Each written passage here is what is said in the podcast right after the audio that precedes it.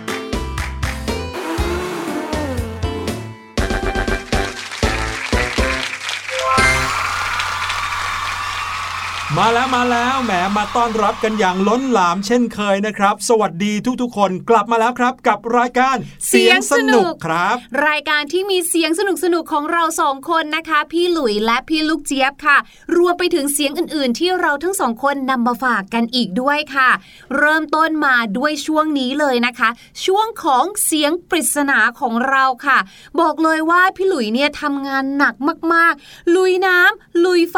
บางทีนะคะ ก็ต้องลุยลงไปเจอสัตว์น่ากลัวน่ากลัว บางทีก็ต้องออกนอกโลกบ้างล่ะ พี่ลูกเจี๊ยบเนี่ยเป็นห่วงเป็นห่วงค่ะ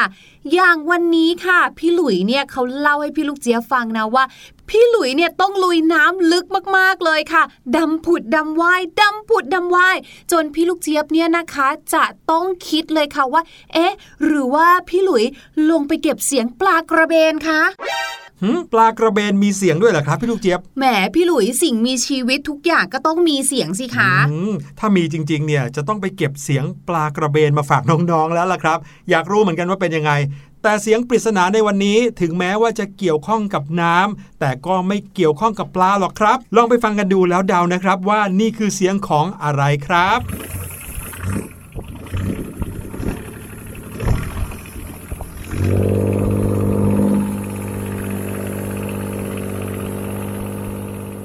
ได้ยินกันแล้วใช่ไหมล่ะครับ พี่หลุยขอไม่ใบ้ไปมากกว่านี้ก็แล้วกันนะครับ เพราะว่าถ้าใบเนี่ยน้องๆต้องตอบถูกแน่ๆเลย พี่ลูกเจี๊ยบจะใบจะใบอะไรน้องๆอีกล่ะครับ พี่ลูกเจี๊ยบจะบอกว่าในช่วงโควิดแบบนี้นะคะ เราเนี่ยน่าจะเจอเสียงนี้น้อยลง โอเค ถ้าใบแบบนี้ได้ครับ เอาล่ะน้องๆ ลองเดาดูก็แล้วกันนะครับ ว่าเสียงปริศนาที่เอามาฝากในวันนี้เป็นเสียงของอะไรครับ แต่ว่าตอนนี้พาน้องๆ ไปอิ่มอร่อยสบายท้องกันดีกว่าครับพี่ลูกเจี๊ยบพูดถึงเรื่องกินแบบนี้นะคะ เข้าทางพี่ลูกเจี๊ยบสุดๆเลยแหละค่ะ แล้ววันนี้นะคะ เรื่องราวที่เราจะพาไปอิ่มพุงหรือว่าสบายท้องก็คือเรื่องราวของนมเปรี้ยว และโยเกิร์ตนั่นเองค่ะ ฟังแบบนี้หลายๆ คนเนี่ยงงนะว่า เออ พอมานั่งคิดดูเนี่ยนะ ทั้งนมเปรี้ยวและโยเกิร์ตมันต่างกันยังไง ถ้าประโยชน์มันต่างกัน แปลว่าเรากินได้ทั้งโยเกิร์ตและนมเปรี้ยวในเวลาเดียวกันเลยได้ไหมอะ่ะกินโยเกิร์ตเสร็จปุ๊บก็กินนมเปรี้ยวเลยแบบนี้ได้ไหม บอกเลยนะ ถ้าเกิดว่าเป็นพี่หลุยเนี่ยพร้อมเลย พร้อมที่จะกินได้ทุกอย่างเลยละครับ เพราะว่าอร่อยกันทั้งคู่ ใช่ ประโยชน์ของตัวมันเองก็มีแถมเดี๋ยวนี้นะคะ เขาก็ยังมีการใส่ผลไม้ รวมไปถึงค่ะเป็นธัญพืชต่างๆ เรียกว่าเพิ่มพูนประโยชน์ของนมเปรี้ยวและโยเกิร์ตขึ้นไปอีกค่ะเอาละครับ ถ้าเกิดตอนนี้น้องๆ พร้อมแล้วตามเราทั้งคู่มาเลยครับ มารู้จักกับโยเกิร์ต แล้วก็นมเปรี้ยวให้มากยิ่งกว่านี้กันครับ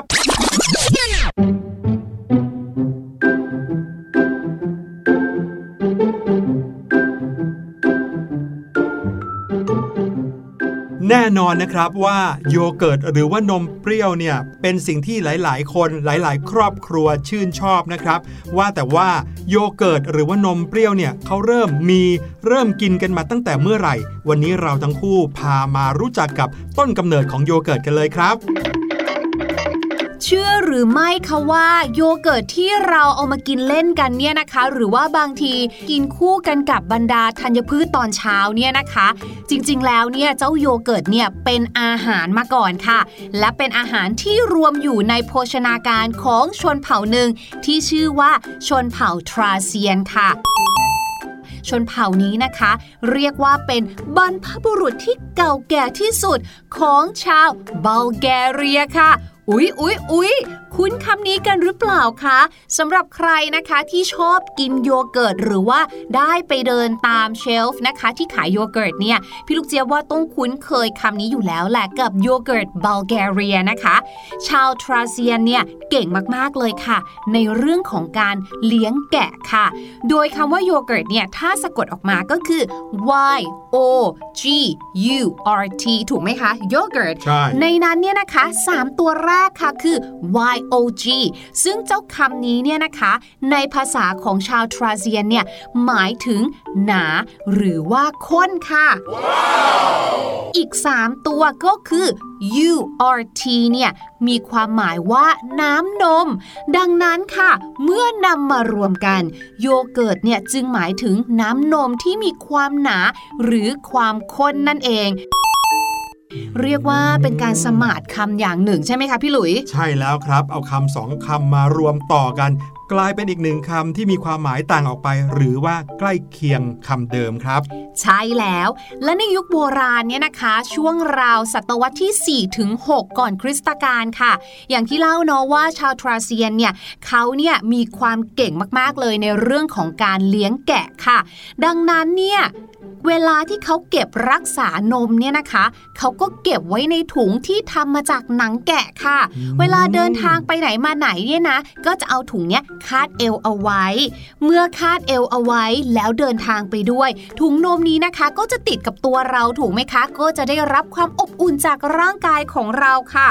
ความอบอุ่นนี้นะคะเมื่อไปรวมกับจุลชีพ ซึ่งก็คือจุลินทรีย์ตัวเล็กๆ ที่มีอยู่ในหนังแกะค่ะ ปรากฏว่ามันทำปฏิกิริยากัน เกิดกลายเป็นสิ่งที่เรียกว่าการหมักค่ะ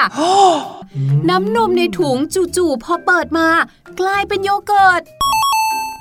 อ๋อนี่ต้องเรียกว่าขอบคุณชาวทราเซียนคนแรกนะ ที่เปิดมาเจอแล้วยอมกินอืมเพราะว่ามันก็เป็นเราเราคงสงสัยว่ามันเสีย อืม เสียหรือว่าบูดถูกจนถึงทุต้กองวันนี้เนี่ยหลายคนก็ยังบอกว่าโยเกิร์ตก็คือนมบูดอยู่เลยนะอืมเออ พอจะเข้าใจแล้วล่ะครับ ว่าทำไมเขาถึงได้พูดกันว่า ชาวบัลแกเรีย หรือว่าดินแดนบัลแกเรียเนี่ยคือต้นกำเนิดของโยเกิร์ตแล้วถ้าอยากได้โยเกิร์ตคุณภาพดีก็ต้องไปที่ประเทศนี้เลย นั่นเป็นเพราะว่าเขากินโยเกิร์ตกันมาตั้งแต่สมัยบรรพบุรุษเลยนะเนี่ยนักวิทยาศาสตร์บางคนนะครับก็มีการสันนิษฐานว่า สิ่งที่มีมาก่อนโยเกิร์ตเนี่ยน่าจะเป็นน้ำนมหมักชนิดหนึ่งนะครับที่เอาไว้ใช้ดื่ม น้ำนมชนิดนี้นำมาจากน้ำนมม้าครับ มีชื่อเรียกเหมือนกันครับ โดยน้ำนมหมักชนิดนี้เรียกว่าคูมิสซึ่งคนที่เอาน้ำนมม้ามาทำเป็นคูมิสเนี่ยก็คือชนเผ่าที่มาอยู่ก่อนหน้าชาวบัลแกเรียในบริเวณนั้นครับ ว่ากันว่าเขาเป็นชนเผ่าที่เร่ร่อนเพื่ออบพยพย้ายถิ่นฐาน จากทวีปเอเชีย มายังคาบสมุทรบัลคานในปีคริสตศักราช 681 ครับอืม จริง ๆ มันก็เป็นไปได้แหละค่ะ เพราะว่าโยเกิร์ตเนี่ยนะคะ อย่างที่มันเกิดขึ้นเนี่ยก็เป็นการนำเชื้อแบคทีเรีย หรือว่าจุลินทรีย์เนี่ยให้ไปทำปฏิกิริยากับโปรตีนในน้ำนม ซึ่งน้ำนมในที่นี้ก็ไม่ได้จำกัดว่าต้องเป็นนมวัวเท่านั้น แต่มันสามารถที่จะเป็นนมแพะนมแกะนมม้า หรือแม้กระทั่งนมอูฐนะ ก็เอามาทำเป็นโยเกิร์ตได้เหมือนกันนะ และเมื่อข้ามมาถึงฝั่งยุโรปตะวันตกนะครับ โยเกิร์ตปรากฏตัวขึ้นเป็นครั้งแรกในช่วงศตวรรษที่ 16 นี่เองนะครับ ในราชสำนักของพระเจ้าฟรานซิสที่ 1 แห่งประเทศฝรั่งเศสครับ ตอนนั้นนะครับ กษัตริย์พระองค์นี้ทรงประชวรครับก็คือป่วยนั่นเอง มีพระอาการปั่นป่วนในท้อง ก็มีแพทย์ชาวตุรกีผู้หนึ่งครับทำการรักษาโดยการให้เสวยโยเกิร์ตที่นำมาจากบัลแกเรียนี่แหละ ก็เลยทำให้รู้จักโยเกิร์ตตั้งแต่นั้นเป็นต้นมาครับ มาถึงทางฝั่งประเทศไทยของเรากันบ้างนะคะ อย่างที่เราได้เกริ่นกันตั้งแต่แรกเนะว่าเราพูดถึงทั้งโยเกิร์ตแล้วก็พูดถึงนมเปรี้ยว เอ๊ะสองอย่างนี้เนี่ยสรุปแล้วมันเหมือนหรือต่างกันยังไงนะคะ เบื้องต้นก่อนเลยในภาษาอังกฤษโยเกิร์ตก็คือโยเกิร์ตส่วนถ้าเป็นนมเปรี้ยวนะคะ เขาใช้คำว่า drinking yogurt นั่นเองก็คือเป็นโยเกิร์ตที่สามารถดื่มได้ เพราะมันมีความเหลวกว่านั่นเอง ในประเทศไทยเราเชื่อไหมว่า ถึงขั้นมีการประกาศไว้เลยนะคะ ก็คือเขียนบัญญัติไว้เลยค่ะ ในประกาศกระทรวงสาธารณสุข พูดถึงเรื่องนมเปรี้ยวเอาไว้ค่ะว่า นมเปรี้ยวเนี่ยนะคะ หมายถึง ผลิตภัณฑ์นมที่ได้จากน้ำนมสัตว์ ที่นำมาบริโภคได้ หรือส่วนประกอบของน้ำนมที่ผ่านการทำลายจุลินทรีย์ที่ทำให้เกิดโรค แล้วหมักด้วยจุลินทรีย์ที่ไม่ทำให้เกิดโรคหรืออันตรายค่ะ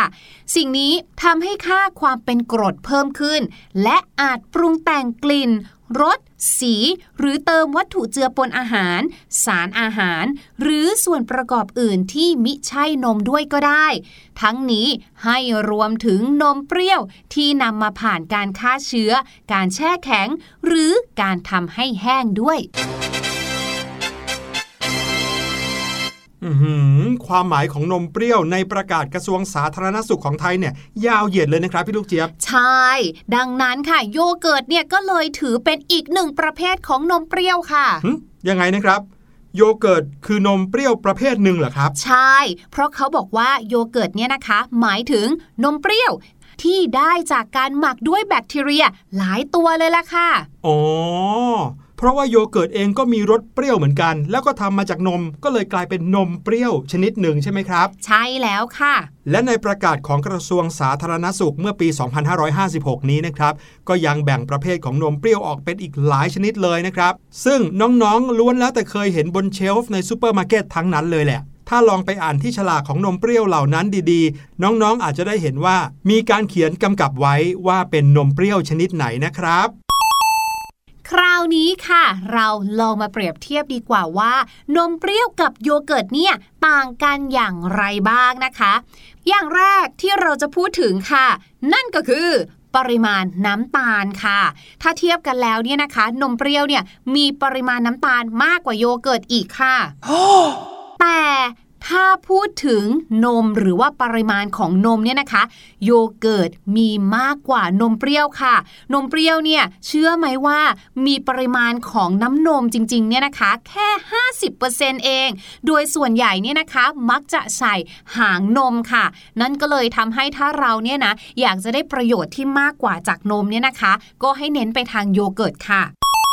โอ้โห ฟังดูแค่นี้ก็รู้สึกว่าโยเกิร์ตน่ากินกว่านมเปรี้ยวนะครับ เพราะว่ามีทั้งปริมาณเนื้อนมที่มากกว่า แล้วยังมีน้ำตาลน้อยกว่าด้วย ใช่แล้วค่ะ ดังนั้นโยเกิร์ตเนี่ยก็เลยจะมีประโยชน์มากกว่า และทำให้เราอิ่มมากกว่า เพราะว่าโยเกิร์ตมีปริมาณน้ำนมมากกว่าไงคะ รวมไปถึงด้วย t e x t อร์ของเขาเนี่ยค่ะ หรือว่าเนื้อสัมผัสเขาที่มีความหนืด แถมบางทีนะ ก็ยังมีการเติมผลไม้อืมเติมถั่ว เดี๋ยวนี้บางยี่ห้อแพ็คมาคู่กับบรรดาธัญพืชกรอบๆอะค่ะ เรียกว่ากินแล้วอยู่ท้องมากกว่านมเปรี้ยวอย่างแน่นอน เออ อันนี้จริงครับ เพราะถ้าเกิดว่ากินนมเปรี้ยวแบบยกขวดดื่มเนี่ยนะครับ ก็มักจะมีแค่น้ำนมเปรี้ยวนี่แหละ ไม่ได้มีอะไรผสมลงไปด้วย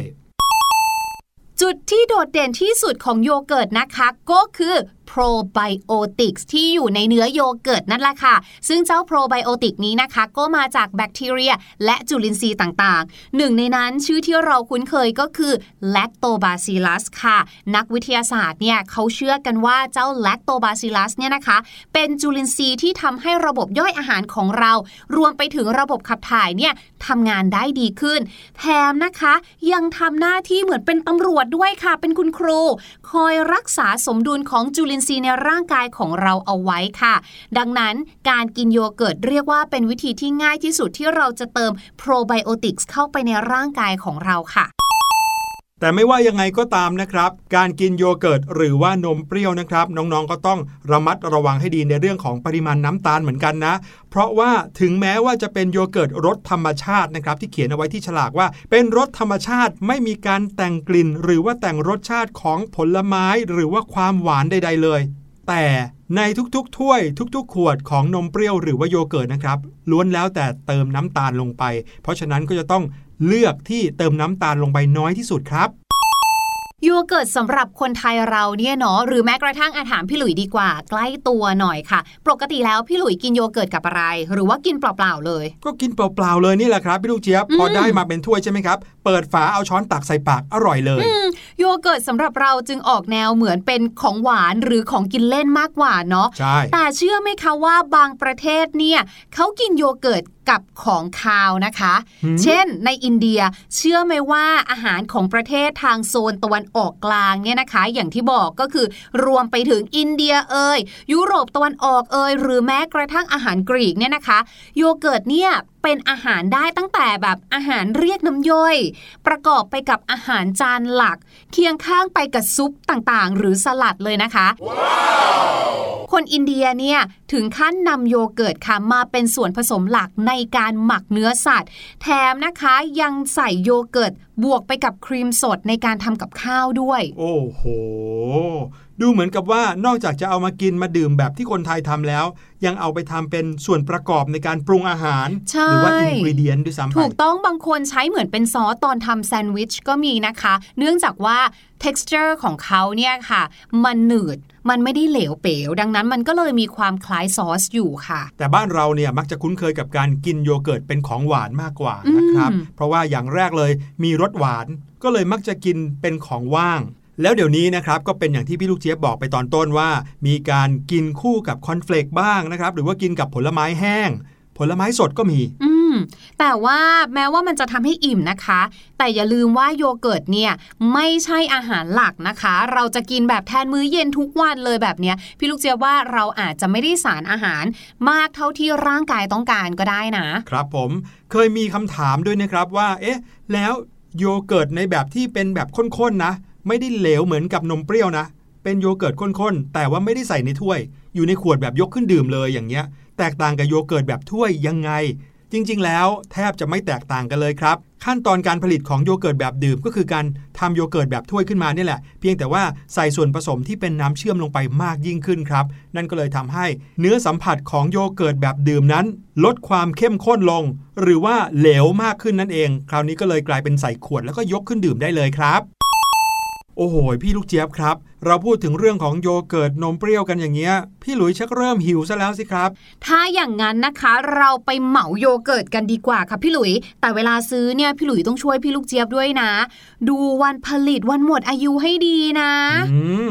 วิธีการเลือกก็คือพยายามเลือกโยเกิร์ตหรือว่านมเปรี้ยวที่มีการพิมพ์วันผลิต ใกล้เคียงกับวันที่เราซื้อมากที่สุดครับ หรือว่าเอาแบบที่วันหมดอายุอยู่ห่างหน่อยก็ได้นะครับ แค่นี้ก็จะได้นมเปรี้ยว หรือว่าโยเกิร์ตที่อร่อยมีประโยชน์ต่อร่างกายจริง ๆ ด้วยล่ะครับ ถ้าอย่างนั้นตอนนี้นะคะ ให้น้องๆไปพักฟังเพลงกันดีกว่าค่ะ กับเพลงที่มีชื่อว่า Parade พาเรดผลไม้ค่ะ แล้วเดี๋ยวหลังจากเพลงนี้นะคะ มาฟังกันค่ะว่า พี่ลูกเจี๊ยบเนี่ยมีเรื่องราวภาษาอังกฤษอะไรมาฝากทุกคนกันบ้างค่ะ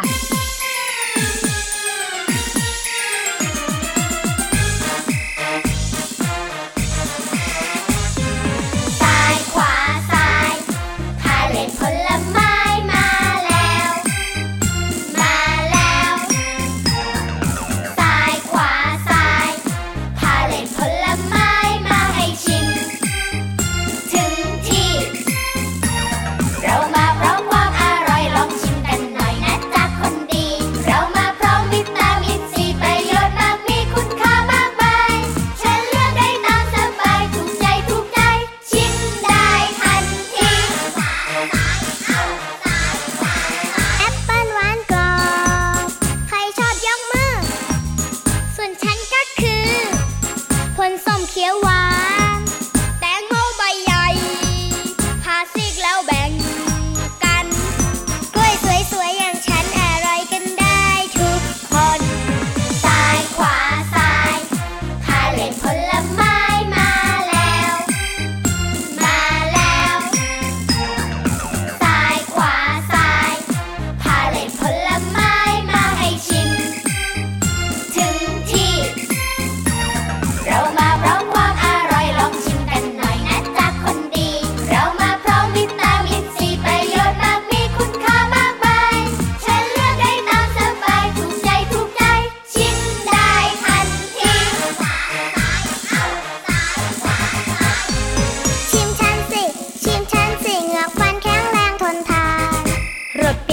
วๆหวานหวานๆวิตามิ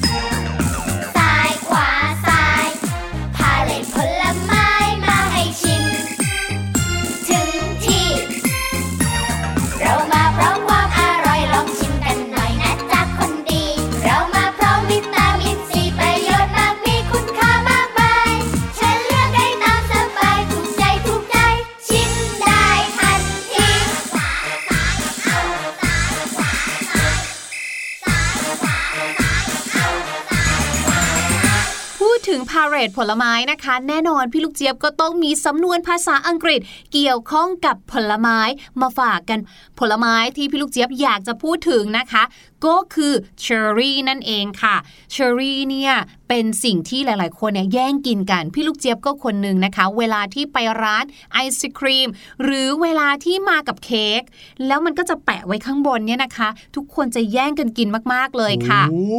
ใช่แล้ว และในภาษาอังกฤษนะคะเขาก็เปรียบเทียบสำนวนกันแบบนี้ค่ะว่า the cherry on the cake นะคะ the cherry on the cake ถ้าแปลตรงตัวนะคะก็คือเชอร์รี่ที่อยู่บนเค้กนั่นเองค่ะ เขาเปรียบเทียบเนี่ยอยากจะให้น้องๆเห็นภาพแบบนี้ สมมุติว่าเราเนี่ยนะคะเป็นคนทำเค้กแล้วเราเนี่ยทำทุกอย่างจนเสร็จแล้วค่ะ ขั้นตอนสุดท้ายที่จะทำให้เค้กของเรานั้นสมบูรณ์แบบก็คือ การวางผลไม้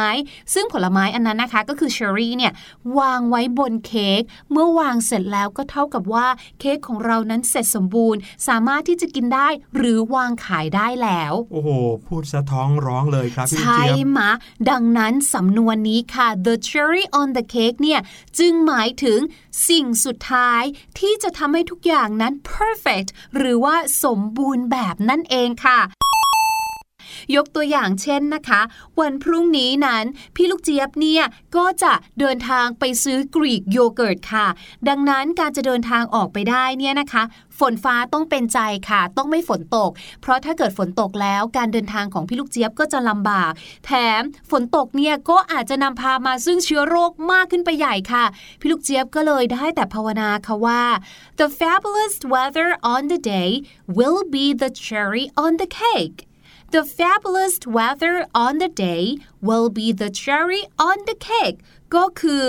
สิ่งสุดท้ายที่พี่ลูกเจี๊ยบจะขอ และจะทำให้การซื้อกรีกโยเกิร์ตของพี่ลูกเจี๊ยบสมบูรณ์แบบ ก็คือ the fabulous weather หรืออากาศที่ดีฝนฟ้าไม่ตกนั่นเองค่ะ ขอบคุณพี่ลูกเจี๊ยบมาก ๆ ครับ เอาล่ะ เรามาเฉลยเสียงปริศนากันดีกว่านะครับ เสียงปริศนาที่เปิดให้ฟังนี้เป็นเสียงของอะไรที่เกี่ยวกับน้ำแต่ไม่เกี่ยวกับปลาครับ ลองไปฟังกันอีกสักรอบน้องๆ อาจจะตอบได้เลย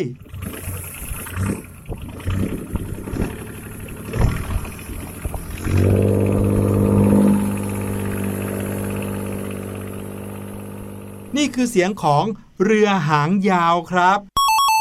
คือเรือที่มีเครื่องอยู่ด้านหลังของเรือนะครับ ชื่อเรือหางยาวเนี่ยมาจากก้านของใบพัดท้ายเรือนี่แหละครับ ที่มีก้านยาวมากๆเลย และก้านที่ยาวนั้นเองนะครับ ตรงปลายจะเป็นใบพัดที่หมุนอยู่ใต้น้ำทำให้เรือสามารถเคลื่อนที่ไปข้างหน้าได้ครับ มีใครเดาถูกบ้างหรือเปล่าวันนี้รายการเสียงสนุกหมดเวลาลงอีกแล้วละครับ พี่หลุยและพี่ลูกเจี๊ยบต้องขอลาน้องๆไปก่อน สวัสดีครับ สวัสดีค่ะ สบัดจินตนาการ สนุกกับเสียง เสริมสร้างความรู้ในรายการ เสียง